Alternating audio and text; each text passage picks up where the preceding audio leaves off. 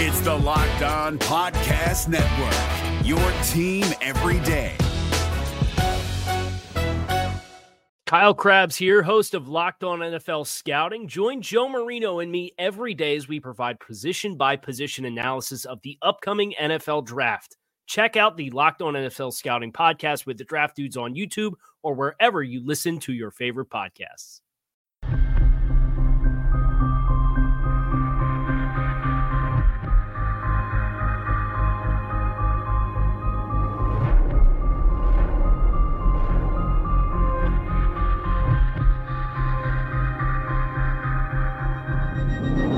It is the Locked On Bengals podcast with your hosts Joe Goodberry and Jake Liskow. Find us on Twitter at Joe Goodberry and at Jake underscore NFL. Please like, subscribe, and share as we try to grow this community and pump out daily Bengals content just for you.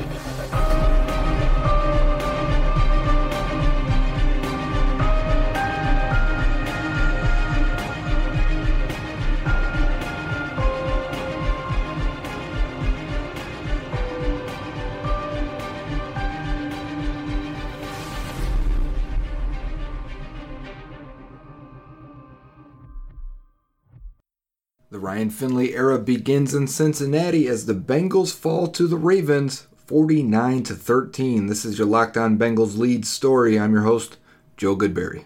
Ravens quarterback Lamar Jackson was the best player on the field, often looking like he was toying with the Bengals defense as he connected on 15 of 17 passes for 223 yards and 3 touchdowns in the air. Jackson also added 7 carries for 65 yards and an electric touchdown run that was that made the highlights all across the NFL. On the other side, Ryan Finley getting his first start after being drafted in the fourth round out of NC State as the Bengals benched Andy Dalton during their bye week. Well, Finley was about the same as what they've gotten all year. Maybe the worst version of Andy Dalton they've gotten, but in his first start against a defense that is playing pretty well, I would say the positives are that he kept a few plays alive and, and dealt with pressure better than Andy Dalton has all year long. And in that case, you got to see him get the ball out to some players, some playmakers, and converted some third downs because of it. But largely, the field felt shrunk. Finley couldn't stretch it, couldn't throw it out to outside the numbers, couldn't throw it deep. There was a lot that was missing, a lot of the little things that were missing from a nine-year vet to a rookie making his first start. And in the end, scoring 13 points on offense while being responsible for 14 points handed to the Ravens via a pick six on a boundary throw that was uh, stared at and then thrown late and inside. The ball looked weak. To Marcus Peters, who returned it for six for the Ravens, and then a fumble on a sack where you see Finley's eyes dropped and he gets crushed and it was picked up and returned for a touchdown for the Ravens. So he directly gave the Ravens 14 points, only was able to muster 13 of his own on, on offense for the Bengals. Not a good day for Ryan Finley at all. And I think we're going to step back away from this, and people are going to question why was Andy Dalton benched? And I think we get to the answer of, well, it wasn't that Ryan Finley was expected to be better than Dalton. I think he was expected to be different. And if you can be different and they can evaluate him, plus the pieces around Ryan Finley, well, then that's the goal for the rest of the year because you got to see if some of these plays where the, the offensive line is giving pressure up, which is going to continue, has continued all this year. Andy Dalton was unable to get a lot of plays off on those, or, or he wasn't successful. He was one of the worst quarterbacks in the league when facing pressure this season.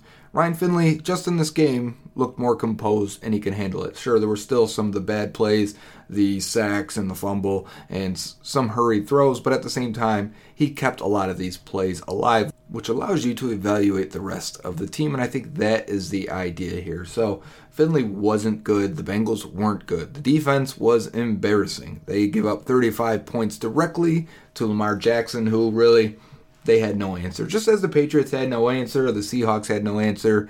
It's more than just his running at this point, which was a huge weapon, obviously. He is developing into a very, very good pocket passer, and he took advantage of a poor Bengals defense once again. I think if we're looking for any bright spots at all, it's that the running game got going. Joe Mixon carried the ball 30 times for the Bengals.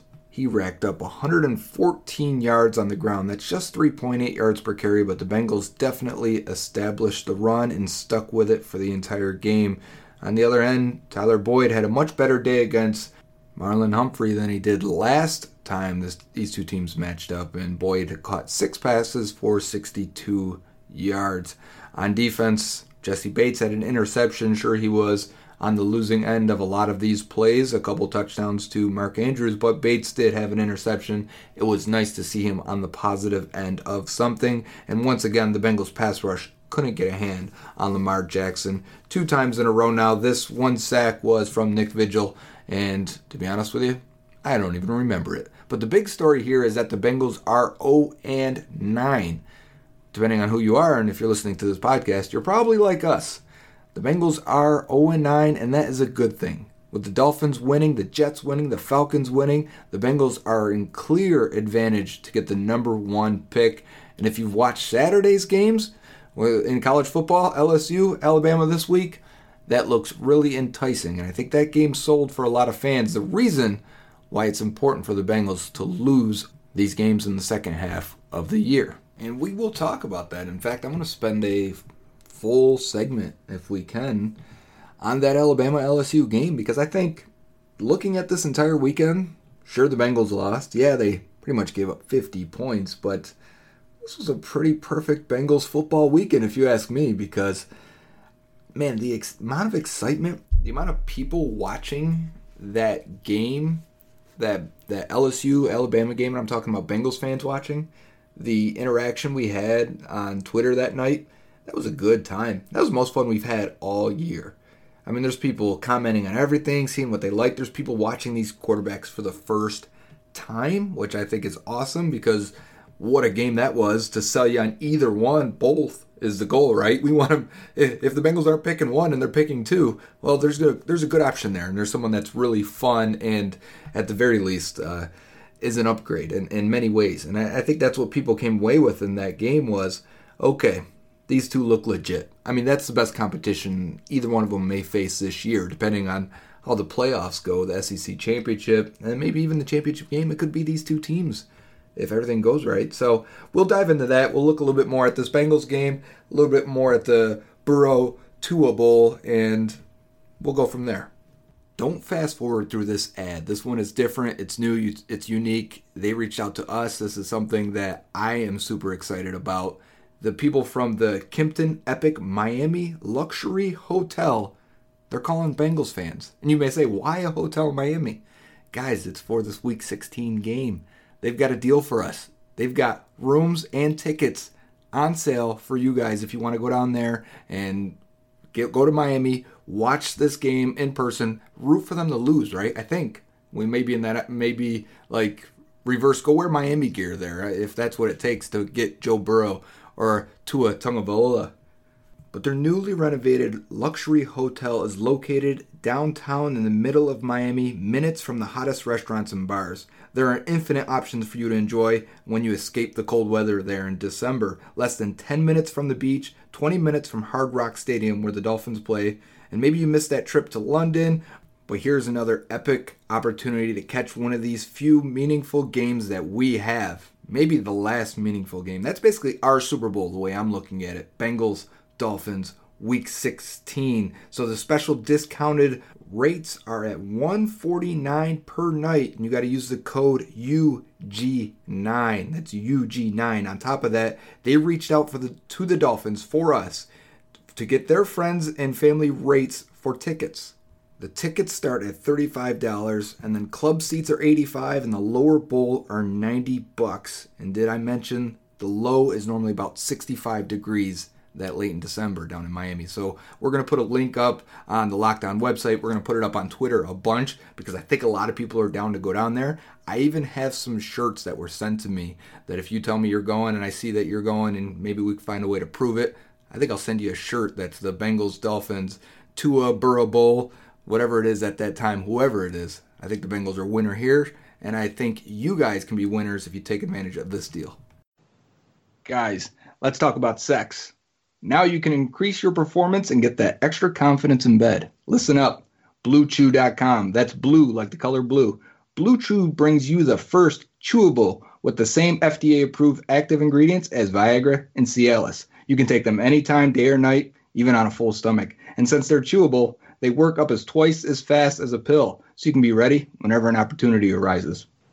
Let me tell you, we get free samples, and if you think Marshawn Lynch has a good stiff arm, you've seen nothing yet. Blue Chew is prescribed online and ships straight to your door in a discreet package. So no in-person doctor visits, no waiting at the pharmacy, the, and best of all, no awkwardness.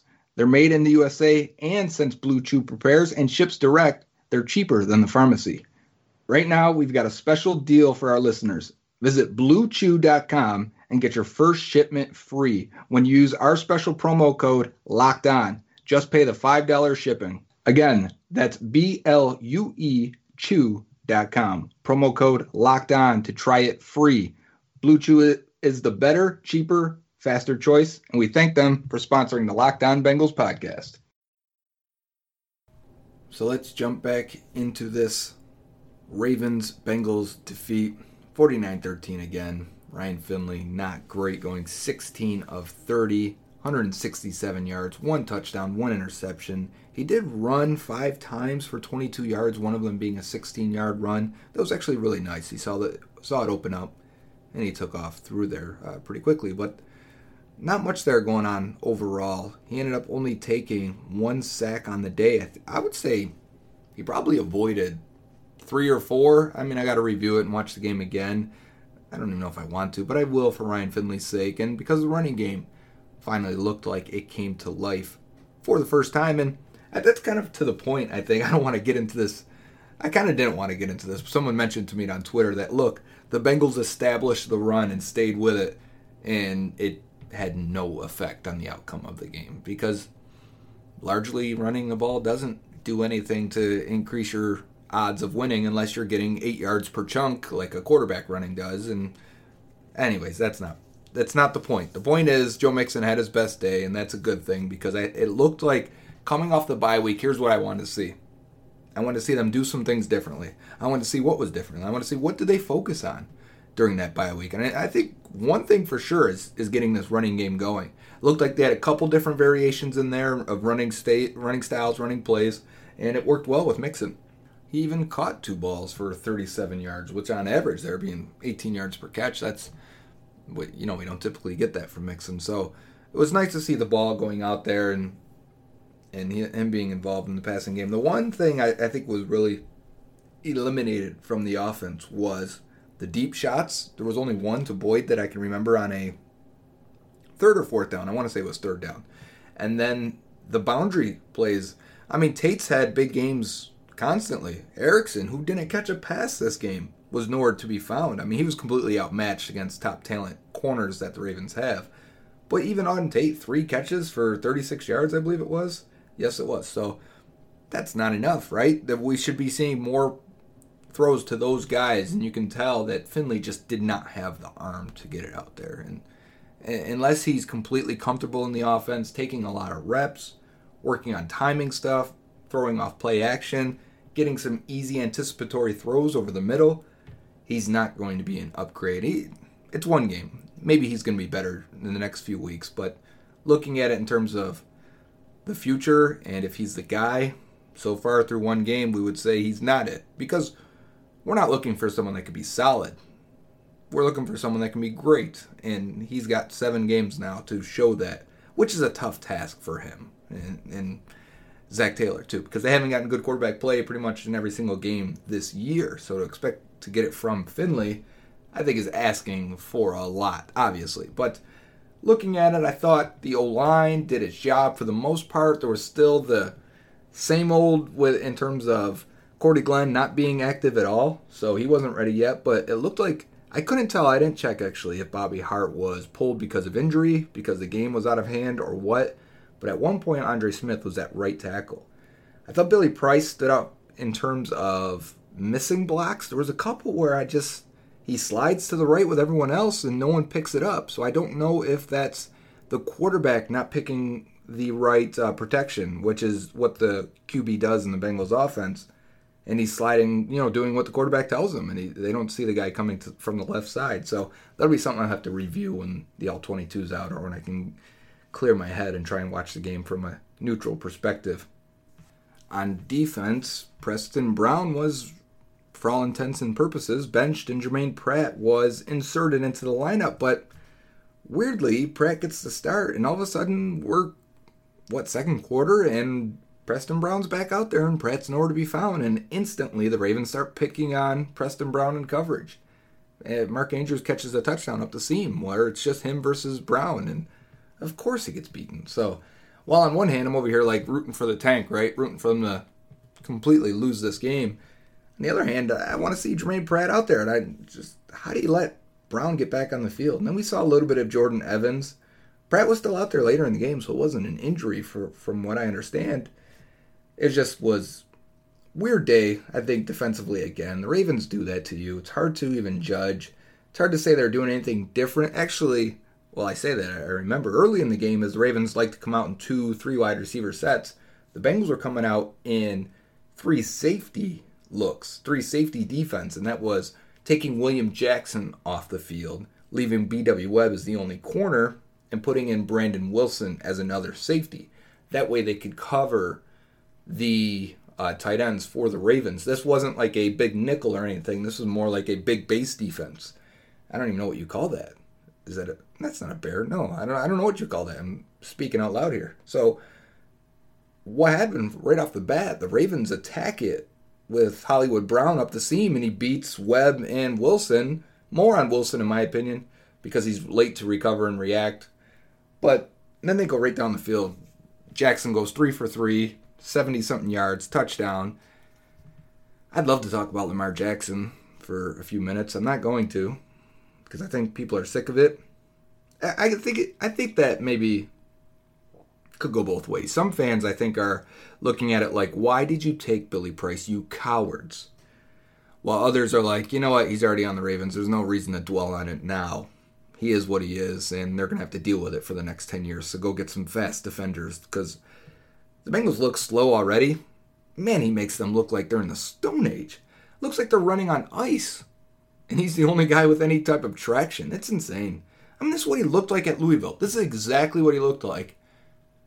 And it's exactly what he looks like in the, in the NFL. For whatever reason, and I, I, I can expand on this and talk for a whole segment one day, but I think the NFL game is turning into the college game. And that's probably a good thing for teams because and for coaches because there's less bus in terms of fit. There's less guys that you go, well, he could do that in college, but he can't do that in NFL. That's never going to work in the NFL. You hear that all the time, right? That I understand why people say it. That was an old thing to say. That was very true for a lot of these players. I don't think it's true anymore for for still a lot of types. Jackson's a great example because the game and the schemes are changing to do what they did to make him comfortable. So of course he looks exactly like that, and I don't know. So when I, I, see that, and I just think, man, this defense is so far away. I mean, it was uh, how bad was the defense last year? And they bring back all 11 starters, all of them, and said, let's run it back. And guess what? They suck again. So here we are with nothing to really look forward to on the defensive side. Man, Carl Lawson was back. I didn't see him. I didn't see him one time. I was, trust me though, I was half paying attention into that third quarter I started making dinner and relaxing and just really keeping an eye on some of these other scores because the game got so crazy so quickly. They were just no match for the Ravens, who look tremendous right now. Yeah, so there's not much to talk about for this this game. I'm gonna move on. I'm gonna go to the Bama LSU game because that was infinitely more exciting, more entertaining, and more hopeful than anything we saw from the Bengals at Paul Brown Stadium this Sunday.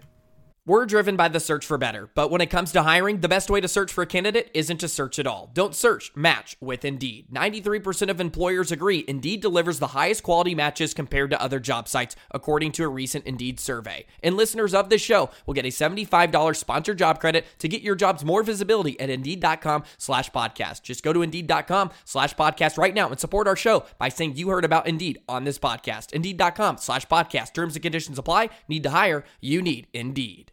So the LSU Tigers go into Alabama, and it felt like they, for the most part, really dominated, did what they wanted to do in Tuscaloosa. They won 46 41. The game ended up being a little bit closer than expected.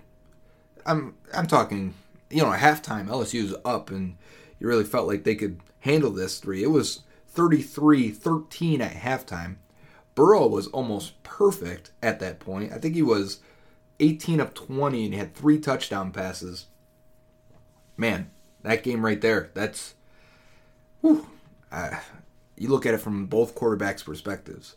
It ends up being Joe Burrow's night in terms of the Heisman stamping it as first overall pick. Take me. You must take me. I mean, he demanded, he grabbed it. it, it this isn't a thing like where we say, well, I guess he was the better guy. No, he grabbed that performance, going 31 of 39, 393 yards passing, and three touchdowns. But I think a lot of people were surprised by his athleticism and his ability to run and his toughness running the ball. There were two really big plays where he took off running and converted on third down. Uh, really put it out of reach. I think there was a couple, one at the very end there that he ran that sealed the game. I mean, he took guys head on, didn't go down. Four Alabama defenders trying to bring him down, couldn't do it. He stood up. You see his face is all red. He's amped up, gets carried off the field at the end. So Joe Burrow's night, 14 carries, 64 yards, by the way. So really good for him. I think some of the plays that were missed were a couple of missed accuracy throws, just a handful of them. I mean, he only he only missed eight throws altogether, and two were in the first half, and there were was a stretch there in the third quarter that allowed Alabama to get back in the game, where Burrow just missed a couple, and you could see he was just off a little bit. There were a couple sacks, two two he clearly avoided. And I'm talking first half, two he clearly avoided and made plays, and I was like, okay, good, that's what he can do, and he has done. He's been really good in the pocket this year. Then there were two that he took, and I'm like, eh, you know, not ideal. The one interception he was charged for, and actually they didn't charge it for him. They they ended up calling that a fumble. Now that I'm looking at the stats now, they called it a fumble. It was a pick originally. I could see it either way, whatever way they want to go with. That's fine with me. Where he gets backside pressure, doesn't really feel it. Ball gets tipped up into the other defensive end's hand. So really a very clean game for Burrow. I think you came away and looked at it and said, maybe he's Matt Ryan, right? Maybe that's who he is and as a floor, like I think like all things considered, even projection, Matt Ryan as your quarterback with a lot of fire in him, and Ryan has that, I guess. They're calling him Matty Ice because he was good in the fourth quarters, and you know he would take over games, have that killer attitude and instinct. But then you talk to people around LSU or scouts or other evaluators, and people go, "He's kind of Tom Brady, isn't he? He's a bit of a nut." He's a competitive maniac. Uh, he was called by um, Urban Meyer on the Draft Network or the NFL Network podcast. I'm sorry, they're having a little brain fire. Urban Meyer called him a, a competitive maniac. I mean, that's okay. That sounds great. His ball placement, fantastic. Anticipation, accuracy, touch. He came right out of the gates, fired up, right down the field, bang, bang, bang, three for three, a touchdown, much like Lamar Jackson came out right. Very similar. And yeah, Burrow had a great day. And he should be the focus. He he's the one that I think a lot of Bengals fans are like, all right, he's from Ohio. That's our guy. Number one, let's do this. And I'm completely fine with that because I, I like Joe Burrow. I'd take him too. And we'll talk about some of the concerns. We'll get we have plenty of time for that in terms of draft season, and most of them aren't on the field things. They're mostly things that you'll put in your head that kind of lately I'm saying let's not concern ourselves with those. If a guy is flawless and Burrow's pretty much been flawless on the field, then that has a good chance to translate, like I said, with the Lamar Jackson thing, right? These guys are playing that way in the NFL. So move on to the other side Tua Tagovailoa. One leg, you could see it affected him. It affected him right away. As soon as he started run, running on that first drive, rolled out to the right, he just inexplicably fumbles the ball. I've had that happen to me. I don't know why it happens. Nerves, I guess. You just start to feel weird and you just drop the ball. So that happens. That takes seven points off the board. He has a bad interception at the end of the first half, allows LSU to punch in a touchdown. A nice throw, nice concept too, nice play by I think Brady, LSU passing coordinator from the Saints. Get that guy too. But Those two big mistakes really are going to stand out on the night. He couldn't move, he couldn't run. I think that affected him some. He's not a huge runner, but moving in the pocket and creating things, we saw that a handful of times where he moved within the pocket or stepped up or slid around, got away from pass rushers, and he made completions. We saw that still, even with one leg. But Tua ends up being 21 of 40. And on the night, he's the one who ended up dealing with the drops more than anything. Jerry Jeudy dropped two touchdown passes, one deep ball that was beautiful. Speaking of deep balls, Tua was amazing on the deep passes. That looked like Russell Wilson. People compare him to Wilson. I know he's not that type of athlete. I know he doesn't have that A plus arm, but he's also 21 years old. And if there's another step of development in 22, 23 years old, which there is a lot of times for these guys, then maybe he gets that little bit of arm strength needed. Maybe he gets that little bit of boost of athleticism. I'm not saying he's Wilson, but those deep balls, those shots, the ability to move within the pocket, create. He looks like Wilson. So Tua ends up being 21 of 40, 418 yards, four touchdowns, and that one pick right before the halftime. He ran three times for negative five yards, but I think sacks are counted as runs in NCAA, so kind of hard to tell what that was actually. I don't think he actually ran at all. Having said that, Tua was fun he probably had five or six drop passes. So his numbers are a little off, but he wasn't as clean as Burrow. So I, am not going to make that, uh, you know, seem like that's what I'm trying to do here. I think both guys answered the question of, are they worthy of top five picks? Yes. Because that was Tua on one leg. If you haven't watched them, there's more games coming up, and hopefully he gets healthy for them. He was limping really bad at the end there. Once that adrenaline dies off, you're going to limp.